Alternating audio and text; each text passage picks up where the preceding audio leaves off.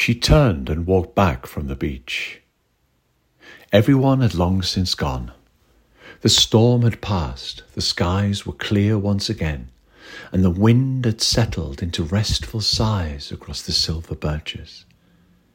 The trees were still and yet crooked, bent and twisted with their boughs and branches in repose after surviving another bout with the seasonal storms that raced up this battered coast. The pathway was small. She had not taken the tourist one, the direct route. Instead, she followed the sunken one, the path that meandered through the wheat fields and along the high hedges that edged the rippling fields and furrows of fields, copse, and sky. Cassie ran ahead, turning, pausing, sniffing, following an invisible pattern of smells and traces that bound her instincts to the territories of the hidden world around her. She could just see the church, the original one, the one that had been flooded, wrecked, and mauled by the storm of 1776. Only the nave remained, now a chapel surrounded by tilted and ancient gravestones that stood like sentinels against all that time could offer belief in life and beyond the tide.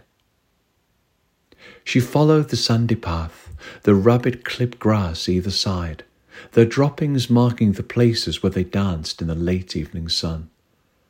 She passed the silver birches, their leaves shimmering in myriads of silver shadows upon the old red brick wall. It leaned to one side, roots and subsidence having dislodged the bricks that had galled into the sandy loam. The gate to the back of the churchyard was ajar. Broken and battered, it swung lightly upon ancient hinges with a soft sigh and whispers of the empty wind. The two of them were standing together over the double gravestone. He was leaning his head on her shoulder. She had her arm around his waist.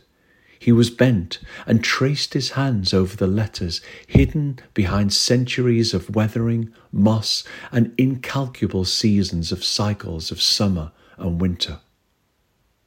And Cassie whimpered, whimpered and lay down, not wanting to go closer.